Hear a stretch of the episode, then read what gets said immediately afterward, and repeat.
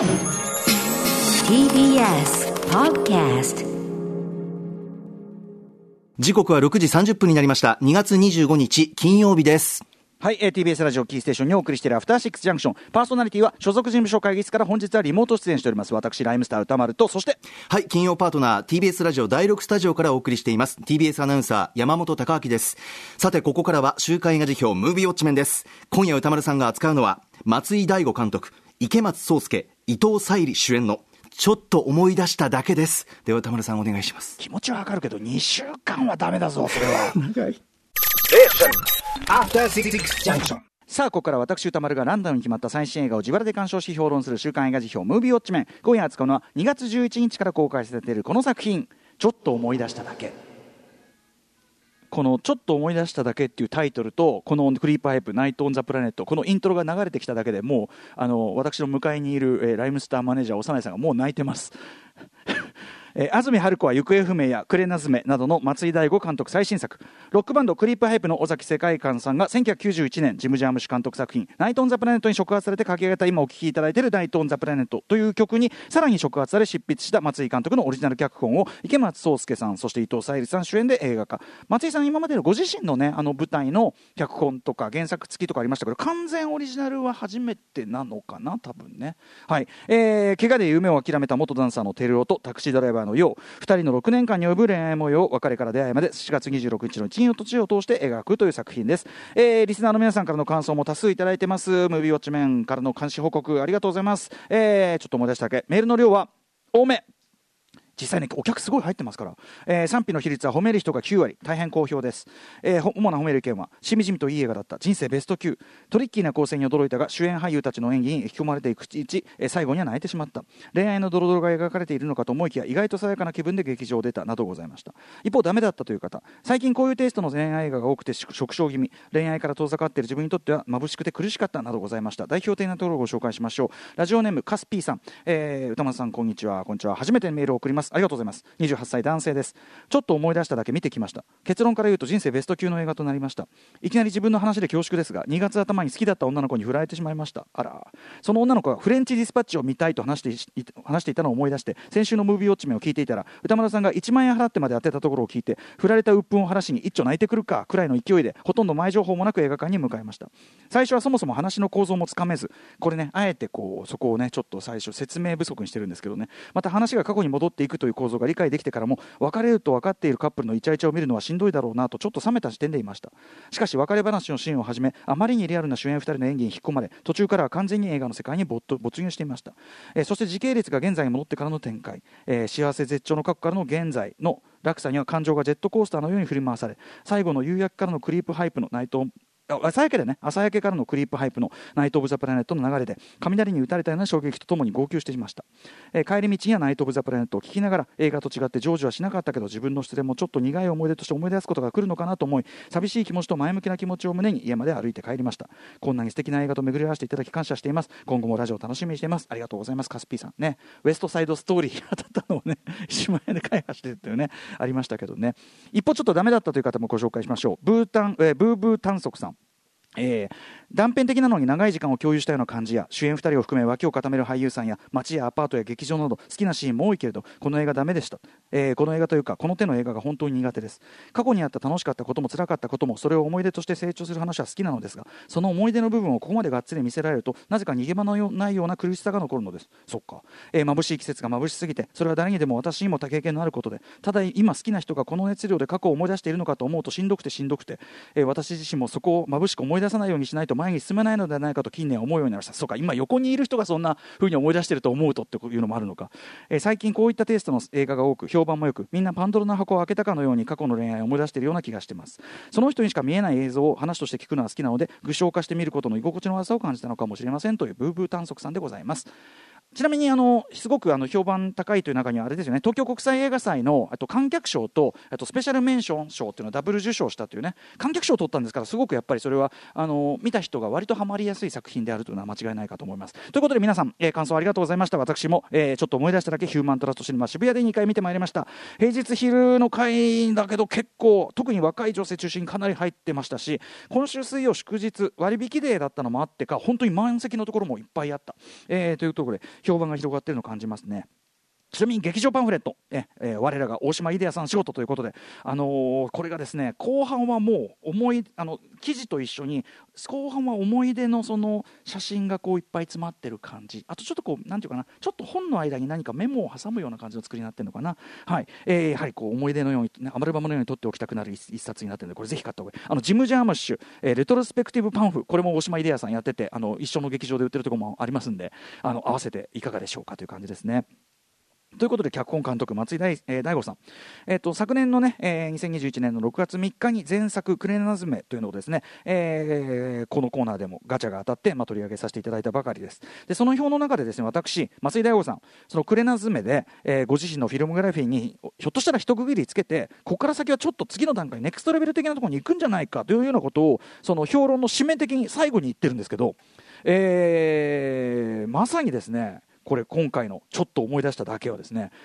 松井大吾さん、本当に完全に新境地、えー、例えばですねこれまで松井さんの得意技だった同性同士のわちゃわちゃみたいな描写、ほぼ封印して、まあ、途中ねあのタクシーの客、酔っ払った男たち、これあの、ね、渋川清彦さん、松浦拓也さん、そしてあのよく見てると、劇中、後ろの方でまた、ちょっと要するに時勢的には前になるんですけど劇中の後ろの方でまた出てくる、えーと、山崎、えー、翔平さん。このお三方の酔っ払った男たちなどはもろにわちゃわちゃのノリなんだけど実はクレナズメもすでにそうだったようにそれはあくまで相対化されたちょっと冷めた目線で捉えられたものになってたりしてとにかくお箱だったその同性同士のわちゃわちゃみたいなものはほぼ封印してあとですねクライマックスになると急に超現実的な飛躍が起こる。良くも悪くもぶっ飛んだ展開になっていくというような作り。これ松井作品に多いですって前回の表でも言いましたけど今回はのちょっと思い出しただけでは非常にそれはやってるんだけど非常に抑制された形で本当に一瞬だけっていうかワンカットだけです。ワンカット一瞬だけちょっと原始されたような感じで出るのみにとどめられていて。これに関してはですねこれすごい面白いのはえっとですね、リアルサウンド映画部のですねあの定談があるんですね、えっと、尾崎世界観さんと,、え、っとまあ、尾崎世界観さんと、えっと、伊藤沙莉さんと、えっと、池松壮亮さんの3人が定談してるこうリアルあのリアルサウンド映画部の記事があってその中で尾崎さんこんなこと言ってる。えっとねこれまでの松井君の映画や舞台は最後に暴走しがちでそこはずっと本人にも伝えていたんです。今回もそうなるんじゃないかと少し気にしていたんですがそこは池松君が止めてくれると言っていたのでかっこ笑い、えー、というね。であのもちろんこれまでの作品のように松井君が徹底的に自分と向き合っているのも魅力的ですが今回はより外に向いていて松井君のそんな作品に携われたことが嬉しいですと尾崎さんもおっしゃってるし、えー、伊藤さん曰くですねタクシーが空を飛ぶみたいな話をしていた時もあったのでつまりそういうこうぶっ飛び系展開っていうのも実は案としてあったみたいなのであのそうならなくて本当に良かったですと伝えました。かっこ笑いと、えー、今回は監視役に監視役に恵まれていたと思いますなんてことを伊藤沙莉さんが言ってるんで、はい。まあ、割とあのぶっ飛び展開僕も良くも悪くもって思ってましたけどそこに関してはね周りの人もちょっと思ってるあたりだったのかところがそれが非常に抑制された形になっている今回は。まああのー、ちょっと現実から乖離した展開というのであれば永瀬正敏さん演じるこれあのジム・ジャームッシュの「ミステリー・トレイン」という、ね、作品の中で永瀬さんが演じてらっしゃった役と同じ名前ジュンという名前のこの人物だけは後ほども言いますけどあの時勢がどんどんどんどん遡っていくというお話全体の作りに対して彼だけはちょっと時間をちょっと超越した独立した時間軸を生きているように見える。というかなんなら時間を逆行してつまり過去を未来として生きているようにも見える読み取れる。つまりその奥さんがやってくるから奥さんがやってくるからっていうのが映画の作り上は過去に遡るんだけど彼にとってはその時期その未来の出来事っていうかねやってきたんだという出来事に取れるような、まあ、そういう深読みの余地みたいなものも確かに、えー、あくまで隠し味的にね、えー、あったりはするんですけどもやはりですねその基本的にはわちゃわちゃとかそのクライマックスのちょっとこうフィクショナルな飛躍というですねご自身のかつての得意技作風を今回はま封じているという意味で松井大悟監督明らかに新境地にしてですね新境地にして結論から言えば僕はこれ松井大悟作品としてはぶっちぎりの最高傑作更新したと思います。いやお見事という感じだと思います。あのよく比較される花束みたいな行為をしたよりもぶっちゃけその皆さんその恋人の別れの話だって言ってるけど僕ねそこすごい淡いと思うんですよね。本当に些細なことの積み重ねだけでできている物語上はねという話なんですよね。なので花束みたいな行為をしたみたいなヒリヒリしたその圧力喧嘩みたいなのも喧嘩も正直そこまでの喧嘩したわけじゃない。少なくともあのこの描かれてる画面上はそこまでの喧嘩をしたわけじゃない感じなんですよね。そこがメインじゃない感じなんです。で、えー、ただねその非常に淡いんだけど話は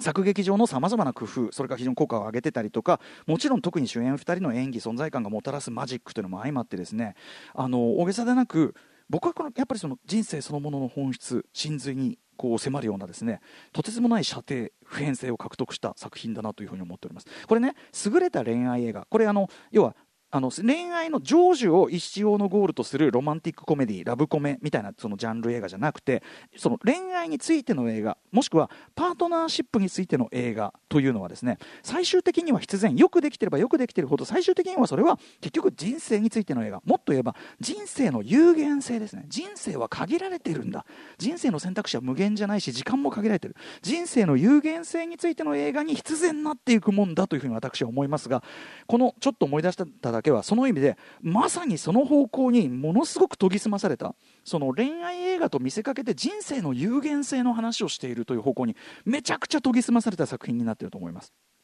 まずこのねちょっと思い出しただけというタイトルからして優勝ですよね、えー、これ、あのー、本当にね作品を鑑賞した後だとちょっと口にするだけで胸がちょっとズキンと痛むような見事なタイトル付けだと思います。当初はちょっと違うタイトル案だったのをスタッフの提案で変えたということなんでこれ大正解。僕個人的にはのようなもの級の大素晴らしいネーミングだと思います。要は我々の人生すべてその宝物のような瞬間もいつまでもチクチク胸が痛むような後悔もあとはなんてことない凪な瞬間日々もですね全ていずれはちょっと思い出しただけになっていくというねその積み重ねを胸に、まあ、また今日も生きていくんだよというような、えー、そういうことをですね改めて、えー、こうじんみりじんわりとかみしめてさせられるようなですねそんな、えー、話としてこう淡い割に淡いからこそ後を引くずしんとした要因めちゃくちゃ味わい深い感慨深いそんな一作になっていると思いますこのねちょっと思い出しただけ。えー、そもそもですね映画というの自体がですね見終わってから振り返って断片を思い出すことで浮かび上がってくる何かであることとこの作品構造、えー、それがまた作品構造と一致してより強力なものになっているかなとも思います。もともとはね先ほどの説明もありましたけどクリープハイプ尾崎世界観さんがですねこれ先ほど言った、えーと、ジャームジム・ジャーム氏のレトロスペクティブの、えーと、パンフのコラムによれば、えーと、1991年ジム・ジャームッシュナイト・オン・ザ・プラネットという映画を高校の時にレンタルビデオで初めて見てでそれをきっかけでバンドも始めようと思ったしなんならバンド名のクリープハイプのハイプっていうのはそのナイト・オブ・ザ・リブ・ザ・デあナイト・オブ・リブ・ザ・デナイト・オン・ザ・プラネット。全然違うよ。ナイト・オブ・ザ・プラネットの中のから由来してますっていうことらし非常に大事な映画だと。で、えー、と2020年にそのナイト・オン・ザ・プラネットという曲を書いてでその曲をもとに松井さんがその曲がラストに流れるような映画ということで、えー、松井さんが構想を膨らませたということなんですけどそれゆえにですねこれねもちろん劇中ジム・ジャームッシュの映画「ナイト・オン・ザ・プラネット」の引用とかオマージュっていうのももちろんあるんだけど実はそこまでジム・ジャームッシュナイト・オン・ザ・プラネットの要素は多くないし重要度も高くなくてむしろそのクリープハイプの「ナイト・オン・ザ・プラネット」という曲が少なくともお話上の原作度ははるかに高いですし、えー、ジャムシュで言うならばむしろですね2017年9月2日に私評論しましたパターソンの方があの同じ道の行き来、ね、そういう日々の繰り返しその中に現れる変化というその語り口としてパターソンの方がむしろ全然近いものがあるかなというふうに思ったりします。でですねこの作品、えーと、ちょっと思い出しただけ大きく言って2つお話上の構造の仕掛けがありましてまず1つは、えー、さっきも言いましたようにパートごとにですね1年ずつ時間が遡っていくという構成なわけです。2021年から2015年まで。ちなみにコロナ禍っていうのを挟んでいるというえにその、えー、例えば2020年の描写が異常に短いんですよ。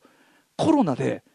本当に何もなかったみたいな。2020年の異常な短さっていうのもちょっとこうあのポイントになってたりしますよね。で、えー、とこの構成自体はですねいろいろあの前例もあるんですね、えー、ありますけどもカップルが別れた後の時点から出会いの時までを段階的に遡っていくというこの点では構造として一番近いのはですねこれあの検体夫婦もの検体カップルものの傑作の一つとして私がいつも挙げている2004年の2人の5つの別れ道というフランス映画。これに一番近いかなと。もちろんあそこまでえぐい別れ方とか全然しない作品なんですけど 2, つの2人の5つの分かれ道。あと、まあ、あのメールにも一部ありました。キャスティングが結構かぶってたりあと部分部分のディテールも確かに似たとこもある、えー、昨年の、えーと「僕たちはみんな大人になれなかった」というこれネットフリックス映画。もうもう、まあ、引き洗いに出される方、えーと、ちょいちょいいらっしゃるなと思います。個人的にはでもですねあの結構違うところを目指した2作だなというふうには個人的にはもう全然違うと思ってますけど、はい。えー、そしてもう一つ。お話上の大きな仕掛けは池松壮亮さん演じる照夫のその誕生日の1日7月26日だけに絞っていわば定点観測的に、えー、さっき言った1年ずつ遡りというのをこう見せていくという。これはですね完全にこれ松井さんが直接これを参照されたかは分かりませんけどとにかく完全に構造として同じなのはこれも僕は大好きな一作です「ワンデイ23年のラブストーリー」という2011年の映画です。これ傑作です、えー、7月15日という1日を23年分2人の男女の人生を並行して追っていくという作品。品で。なのでざっくり言えば2人の5つの分かれ道とワンデーの構造を合体させてお話そのものの起伏をものすごく淡くした半端なく淡くした一作という言い方はできると思うんですよね。ただというよりですねそのお話そのものの起伏の淡さものすごい淡さごくごくありふれたなんならその本当に取るに足らないような人生の断片こそれそれこそかけがえないものとしてこう噛みしめるというですねこの作品の根幹をより効果的に成り立たせるためにこそさっきから言ってるこの時系列遡りとか、えー、定点観測という仕掛けが必要だったというかの方がよりその正確な順番かもしれません。というのはですねあのこれが非常に効果を上げているうまいところなんだけどもこの時勢をさかの遡る構造に本作ではですね例えば年号が出たりとか字幕などの説明を一切加えてないんですね、えー、監督インタビューによれば入れるか否かで制作陣も意見が分かれたらしいんですが結果これ現状入れないで大正解だと僕は思ってます。というのはですね、えー、そのテルオの部屋にかけられた電動のカレンダーがこう最初に映ってでカメラが右側にこうパン横に移動しこうぐーっと回っていくと部屋の全体像が映し出されていく。その変化によってだんだんこう状況の変化が見せられていくというね。それが1日の始まり。毎回決まったフォーマットなんですけどここ絶妙でこのカレンダー年数は出ないタイプ。なおかつデジタルじゃなくてパタリパタリとパネルが回転していくタイプ。これあの想像していただくとここに年数出ちゃってたら説明になっちゃうしデジタル表示でもなんか感じてない。あと紙のカレンダーを写すのもなんか芸がない。ということで非常にこれが効いてる。でですねそれゆえにこういう仕掛けゆえに観客はある程度能動的に頭を使って今はさっきの場面より前の年のはずだからだからここはこうなっててあの人はまだこの状態なのかなどなど一種パズル的に劇中の状況とかその時勢をですねその時勢が前ゆえであるがゆえかのそのあれを類推して理解していくことを求められる作りになっている。そしてその観客に求められる、えー、パズル性一種ミステリー的な謎と謎解き性とかも含めたちょっとした能動性こそが本作においてはこの非常に淡いお話を見進める上での強い推進力になっているわけです、えー、この構造があるからこれだけ淡い話でもエンタメ的に成立しているとも言えるし当然、えー、この構造があるから過ぎ去ってしまった時間日々への愛席というのがより強まってもいる、えー、その意味では同じ時間遡りものでもあのアレックスっていう、ね、作品のオリジナル版とも通じる時間というものの扱い方つまりもうその腹水ボンドに戻らずというか、はい、その感が増すみたいなね。もちろん起こる事態の深刻さはもちろん比較にもなりませんが、はい、またそもそも、ね、映画というその時間芸術において前はこうだったものが後こうにこう決定的に変化したという,、えー、いうようなものはですねこの今作のように同一画角を多用する作品では非常にその映画時間芸術としての映画の効果がよりこう効果的に出やすいというか、際立ってるそういうのもあると思う。ちなみに撮影はですね時系列順ではなく劇中の順番通り現在から過去に向かって撮影が進められたそうでそのその撮影の仕方ゆえにですね、まあ、伊藤沙莉さん池池松壮亮さん演じるこのカップル2人の関係性が時勢が過去に行くほど濃密に感じられていくような効果っていうのも確かにあるのかもしれません。でですねあのこの映画がすごいなと思うのはその自分の人生に結果として最も大きな変化をもたらすことになるような事件とか出会いとかっていうのは意外とそこまでドラマチックなもんでもなかったりする。でそれを体現するかのようなですねとある、えー、ちょっと意外なしかしめちゃくちゃハマってるキャスティングがあるんでこれぜひ皆さんあの映画実際に見て楽しみにしてください。あのー、すごいうまいです。あれのねまあキャスティングもうまいしその方もすごくうまいんですけどドラマティックじゃない自分の人生に結果の点的に大きな影響を及ぼすことっていうのは逆にですねその後の人生とは直接は関係してちょっと断絶してしまってるような過去なんだけどそこにこそちょっとしたの宝物のような瞬間がそこにもあった、まあ、スーパー映画スーパーで言うならばコマとコマの間の時間にもにこそやっぱりこう忘れがたい何かがあったような。でも確かにそのいろんなことがあった先にこそやっぱり今の自分というのがいるのだからというようなことをちょっと思い出しただけという。だから今の自分っていうのに関して今の自分が歩んできた人生とかその例えば別れてしまったこととかに関して別にうじうじは全くしてないわけですよ。はい。えー、というようなそしてまた次の日はどうしたってやってくるしそしてそんな風な今もやがて過去にはなる。まさにねライムスターの4分13秒のような考え。そんな人生というものの真理をごくごくさらりとライトに提示しているところ。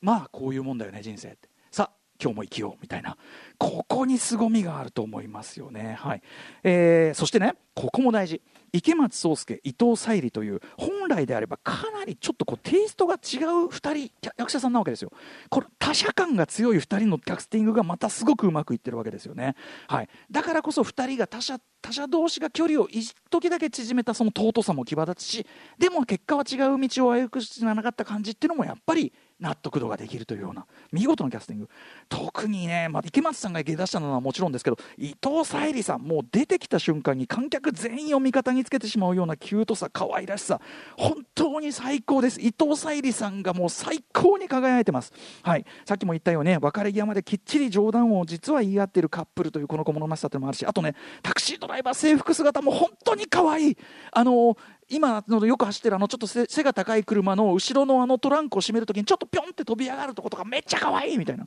はいまあ、あとね、キャスティングの皆さん、それぞれ素晴らしいところがあるみたいな、ちょっと伏せきれなくて申し訳ございません。えー、まあ、何よりですね、あの、尾崎世界観さんもね、美味しい役どころ、これ出てます。ジョ・ジム・ジャーム主映画のトム・ウェイツ風にということでしたけども、エンディング、まさに原作となった、もう一回書きあの曲が流れ出す。ね。あの曲が流れ出す、えー、まさにそのために作られた映画なんだから当たり前といえば当たり前なんだけどこのイントロが流れ出してちょっと思い出しただけってこう出るっていうここでのもうもう見事というような考えの深さ着地の見事さでもそのなんかドロドロしないベタベタしないスマートさ見事でございました。なんか自分の取るに足らない過去の日々のもう今までちょっと忘れてたようなことをちょっと思い出しただけ。でもその中にああ自分が歩んできた人生のすごく大事な瞬間あったのかなっていうようなことがかみしめられてみた。ら僕ちょっとやっぱ横道世之助という素晴らしい名作がありますがあれとも通じる射程を持った。だから恋愛そのものがっていうよりはやっぱこれは人生の映画なのかなと思いました。まあ、どれだけ愛される傑作になっていくか分かりませんけど先になっていくか分かりませんけどとりあえずは松井大悟さん。ちょっととてつもない傑作じゃないかなと僕は思います。えー、ぜひ劇場で、えー、今、落ちてください。あの、コロナ禍のね、このリアルさっていうのがありますんでね。さあということで。あ,、はい。えあのね、あのー、ちょっと思い出しただけなんですけど明日から劇場でなんとジム・ジャーブッシュレトロスペクティブのチラシシリーズがあるんですけど、はい、それとそのなんていうのちょ対になるようなデザインのと新作のポストカードこれ大島秀也さんデザインの両方大島秀也さんデザインのポストカードが劇場でまた配られ出すというようなことらしいんですよ。なるほど情報売るのかな？売るのかな、まあ、とにかく配る、配り出すということみたいなので、はい、いよいよ見逃せませんということで、さすが俺たちの大島イデアと。さあ、ということで、来週の候補作品、8作品を発表します。まず最初の候補はこちら、ドリームプラン。えー、続いてはこちら、白野。3つ目はこちら、ナイル殺人事件。4つ目、愛なのにこれ、城定秀夫監督で、それで脚本が今泉さんっていうね、えー、すごい座組。えー、そして5つ目はこちら、アンチャーテッド。6つ目はこちら、ウエストサイドストーリー。そして7つ目はこちら、大怪獣のあとしまつそして最後の候補はリスナーカプセルです、えーと、バンダムさん、えー、歌丸さんに評論してほしい作品はロスバンドです、えー、バンドを結成した子供たちが監督に、えー、コンテストに出場するために遠くの街まで旅をするロードムービー。もうこれたくさんの方から、えー、といただきました。推薦。ということでロスバンドを含めて Let's ガチャ time、はい。えー、っと、6番、ウエストサイドストーリー。笑いが起きてる。先週の1番。でもしょうがないね。ね？やりましょうか、とりあえずね。頑張っていってみましょう、ウエストサイドストーリー。はい。スピルバーグ、まあ、見たいとはちゃんと思ってましたんでね。はい、ということで、もうこの映画を見たい。なんだ、先週の1万。山本さん、はい、ということで、見たよという方ね、えー、感想を増してます。あと、私に評論してほしい映画も募集しております。リスナー枠に採用された方には現金2000円をプレゼントいたします。宛先はどちらも歌丸アットマーク TBS.CO.JP まで、えー、この後はかやさん登場です。え After Six junction.